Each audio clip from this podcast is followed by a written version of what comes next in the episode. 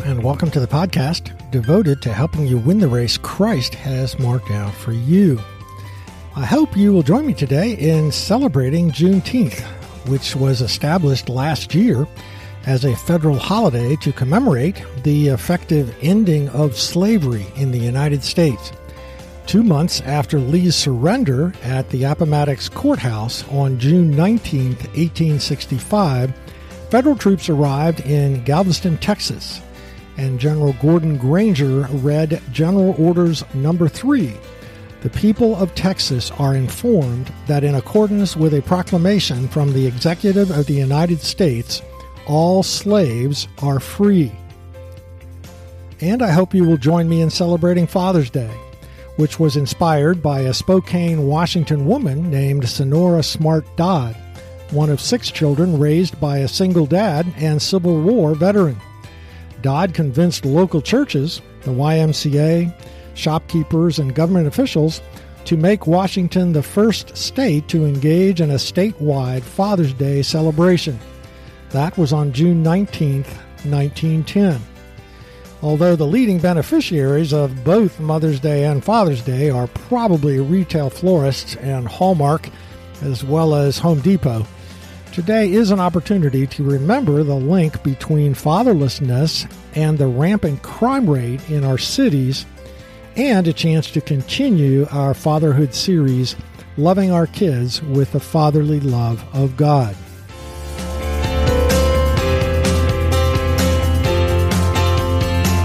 Thanks for joining us today for Season three, Episode Number twenty-six of Mission Focused Men for Christ. My name is Gary Yeagle. Before looking at the teaching responsibility of fathers, since today is Juneteenth, I want to take a moment to turn our hearts to the cities of America, where lawlessness has been exploding. There are four ways that God has ordained that evil in society be restrained. Let's take a quick look at them. First, God has written His moral law on the human heart. Though our sinful nature causes us all to suppress the truth in unrighteousness, we know that when we argue for the biblical view of gender, human rights, property rights, and so forth, we have an ally on our side, their conscience, though opponents often won't admit that. Second, God restrains evil through fathers disciplining their children at home. I believe that a biblical lens put over the problems of our cities reveals that the biggest problem by far is fatherlessness. Here are some statistics. Children who grew up without fathers are five times more likely to live in poverty and commit crime, nine times more likely to drop out of school, and twenty times more likely to end up in prison. Those comments and statistics from Barack Obama. According to the U S Census Bureau data for two thousand nineteen, the percent of children who live with their mother only is about forty-five percent for black children, twenty-four percent for Hispanic children, and eighteen percent for white children. The correlation of crime with father absence is enormous. According to the U S Department of Justice report entitled "What Can the Federal Government Do to Decrease Crime and Revitalize Communities?", children from fatherless homes account for sixty-three percent of youth suicides, ninety percent of all homeless and runaway youths, eighty-five percent of all children that exhibit behavioral disorders, seventy-one percent of all high school dropouts, seventy percent of juveniles in state-operated institutions, seventy-five percent of adolescent patients in substance abuse centers, seventy-five percent of rapists motivated apparently by displaced anger. The third way that God intends for evil to be restrained is by churches functioning as salt and light in the culture. At this writing, we have not yet heard the official Supreme Court ruling on Roe v. Wade, but we know that the chances are pretty good that Roe will be overturned and the issue returned to the individual states, which leaves us a lot of work to do.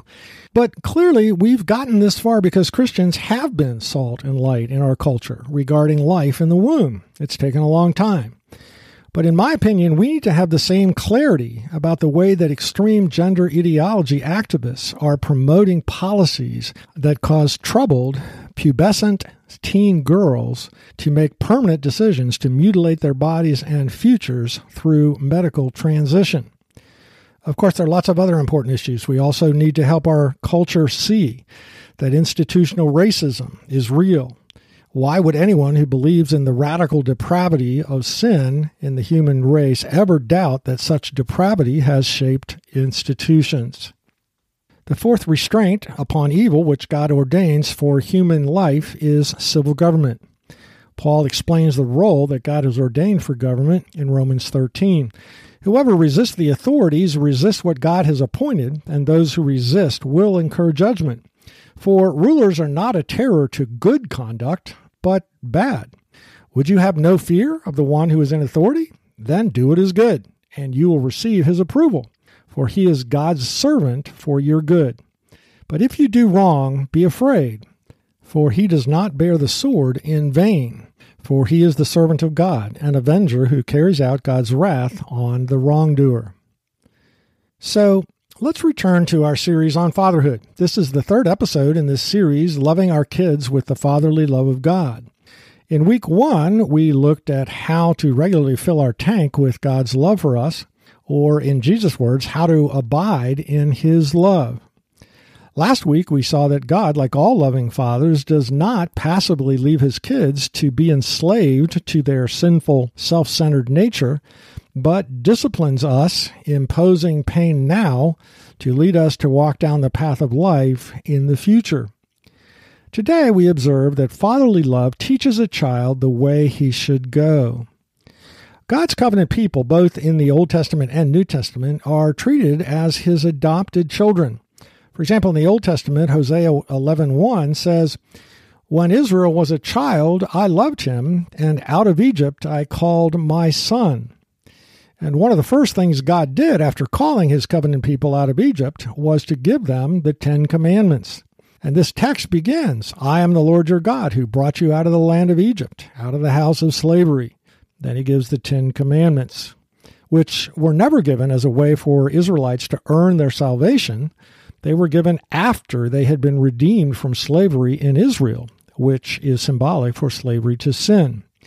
In God's fatherly love for his son Israel, God teaches Israel the way they should go.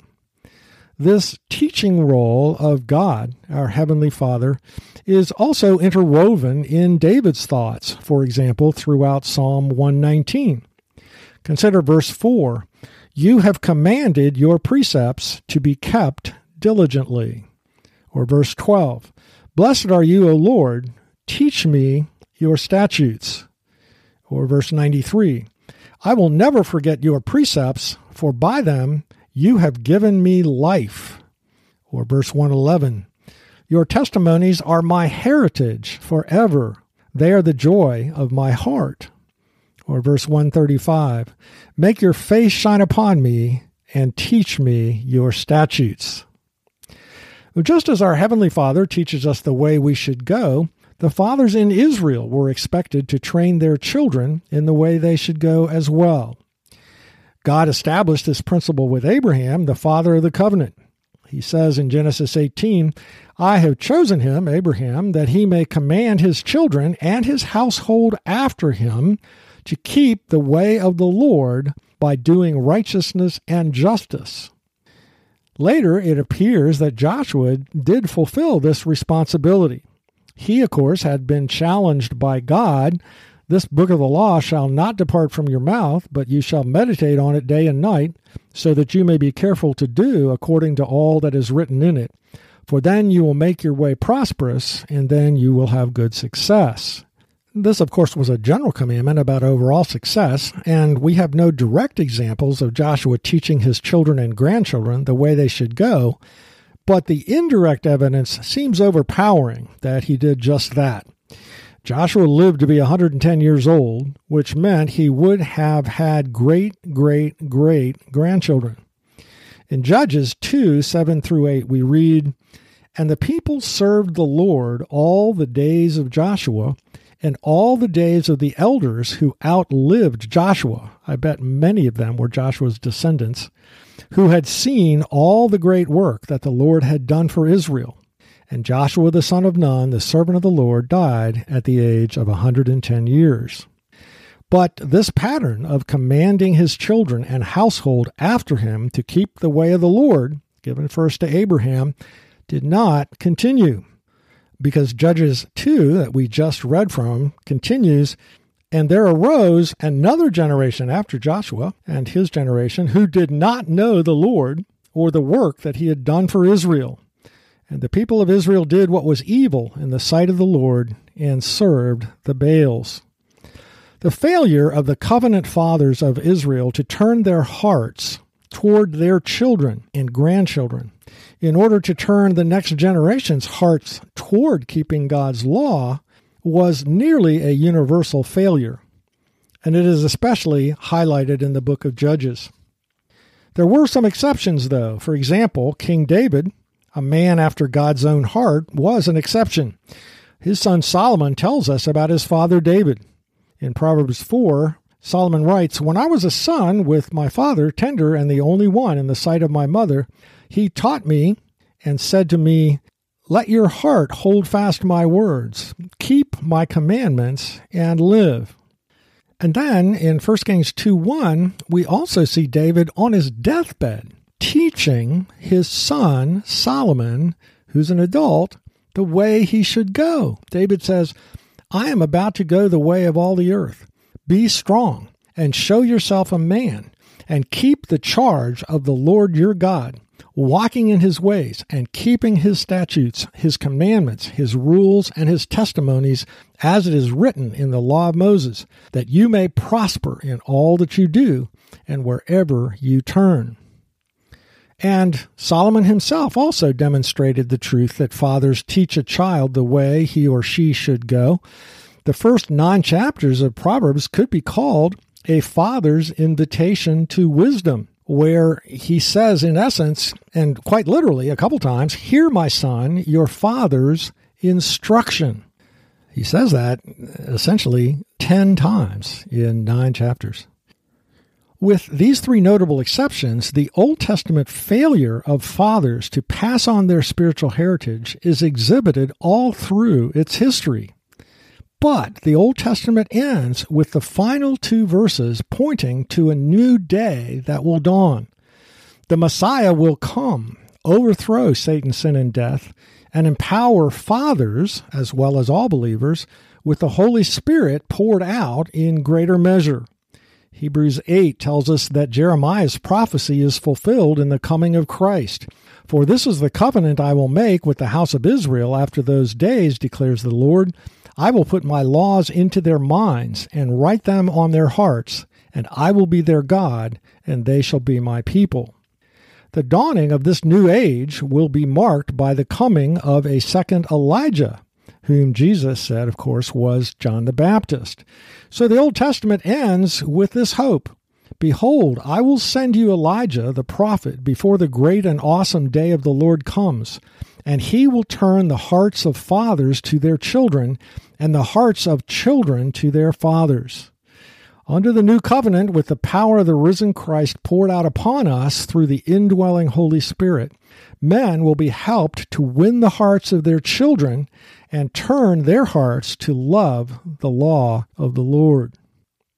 This podcast is about staying focused on our mission, and all of this background is given to show how significant our teaching role is in our homes, but also to fill us with confidence because we have Christ dwelling in us to help us, to give us determination and wisdom and energy and grace when we fail to fulfill this fatherhood task that is given to Christian men. So what should be the starting place for Christian men? The whole Bible is our curriculum? Well, no, I think there are some practical ways to think about this. Here are a few ideas. One starting point would be the Ten Commandments, which are a summary of the entire moral law of God. And Jesus builds upon them with greater application in the New Testament. Another starting point would be Matthew five through seven, chapters five through seven, which is Jesus' summary of how to live in the kingdom of God. It begins with the eight foundational attitudes for kingdom living. A third possible starting place would be the Westminster Confession Shorter Catechism, or as we use with our kids, partly, the Children's Catechism. Here are a few example questions from the Children's Catechism. Who made you? God. What else did God make? God made all things. Why did God make you and all things? For his own glory. I can still remember the sound of that response in my in my memory. And we added one, how much are you worth? And the answer is priceless. How can you glorify God? By loving him and doing what he commands. Why ought you to glorify God? Because he made me and takes care of me. Just a few sample questions. A fourth possible starting point is a character development training plan that I have recommended in the past. It's available on my website. You can find that link in the show notes. Let me give you a sample, the first eight qualities that we cover. First, teach a child attentiveness. This is actually a prerequisite to obedience. When speaking to your child, always require him to look you in the eyes. I suggest getting down at his level also. Teach him to listen carefully to you and others, and teach him to listen carefully to God's voice heard through his conscience. Second, teach a child obedience by setting limits. Toddlers need to know that painful punishment will follow if they go beyond the limit. Limits begin in infancy with learning not to touch. No means no. Disobedience is punished by a light slap on the hand.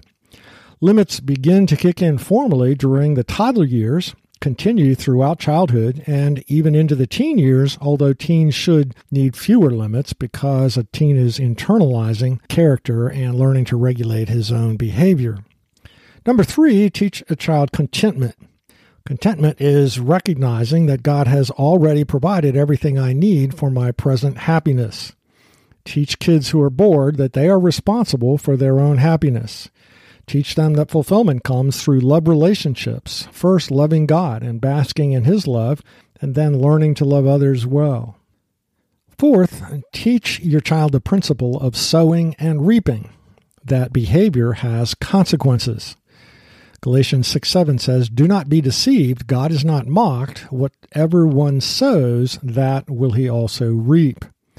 Praise your child's positive attitudes and behavior. Help them see the benefits of their positive attitudes and right behavior. Help them to see the relationship between bad attitudes or wrong behavior and negative consequences. Fifth, teach them responsibility. A good definition of responsibility is recognizing and doing what both God and others are expecting of me. He should be given small tasks that he is responsible for as much as possible, even as a preschooler. Your child must take responsibility also for his attitudes, including anger. "He made me so mad" is excusing anger instead of owning it. Your child must take responsibility for his own behavior. If he accidentally hurts someone, he is still responsible even if he did not intend to harm that person. Number six, teach children truthfulness. Teach them that God is the God of truth and that Jesus is the truth. And that is how important it is for Christians to be truthful. Teach them the high cost of lying. Plan your punishments and consequences so that the most severe punishment is for lying, and they get a lighter punishment if they tell the truth. At least that's my thought. Seventh, teach the principle of ownership and boundaries. A child should have things that belong to him. He should not be forced to share them with his friends. A way to do that is to say, "John, Billy's coming over today. Are there some toys you would rather not play with with Billy when he's here? We'll put them up in the closet. Now, what toys would you like to share with Billy?" Ownership also implies taking care of possessions. Ownership of his body means that no one else is to touch his private parts. Teach kids exactly what words to use to actually say no. No, you may not touch me there. No, my mommy and daddy said it's wrong to pull your pants down in front of other people. Number eight, teach him to recognize the difference between the things he can control and can't control. He can't control the fact that the swimming trip got rained out, but he can control whether he stays in a bad mood all day because of it. Children must learn to adapt to reality, which is the definition of mental health. They should not expect reality to conform to them, which is the definition of mental illness. Again, there's a link in the show notes to the rest of the character development training plan that I have on my website. I want to close our time by observing God's four-step training process, which comes from Deuteronomy six.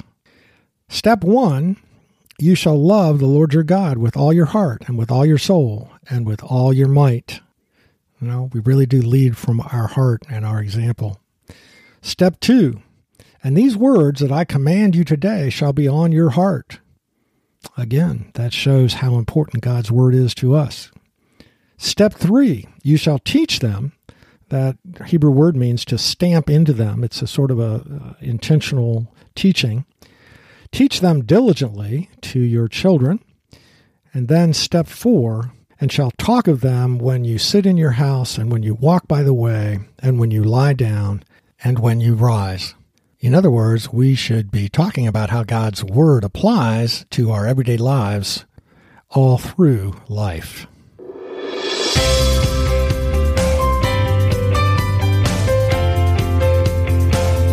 To summarize this episode, Juneteenth is an important day to remember the horrible treatment of black slaves in America and to turn our focus to our cities where so many black families are experiencing the horror of drive-by shootings, gang violence, and needed businesses shutting down and moving out of their part of the city. As we bring our worldview to bear on these problems, we see that a big casualty of the last one hundred fifty years of abusing African Americans is the disintegration of the black home, with forty-five percent of black children in our cities growing up without a dad. We also see that a biblical worldview teaches that evil is restrained in a society by laws that are enforced by the state to punish evil and reward good behavior. Then, turning our spotlight upon ourselves, we saw that the history of God's covenant people is that men have failed to do what God has called all covenant fathers to do, command his children and his household after him to keep the way of the Lord by doing righteousness and justice. Yet we have great reason for hope, because part of the very promise of God to his covenant people Israel was that a new day would someday dawn. This era, inaugurated by the ministry of John the Baptist, who would be a second Elijah, who would turn the hearts of the fathers to the children and the hearts of the children to their fathers' instruction. We have an active partner in this process, the Holy Spirit of God, whose ministry is writing the law of God on the human heart. We examined some curricula and ended by reminding ourselves that teaching a child the way he should go begins in our heart, with our love for God, our devotion to writing his word on our hearts, and then instructing our children and reinforcing that teaching all through the day. Keep in mind, though, that although we lead from our hearts, our influence is not based upon perfection, but direction. Kids will see their fathers fail. That is inevitable.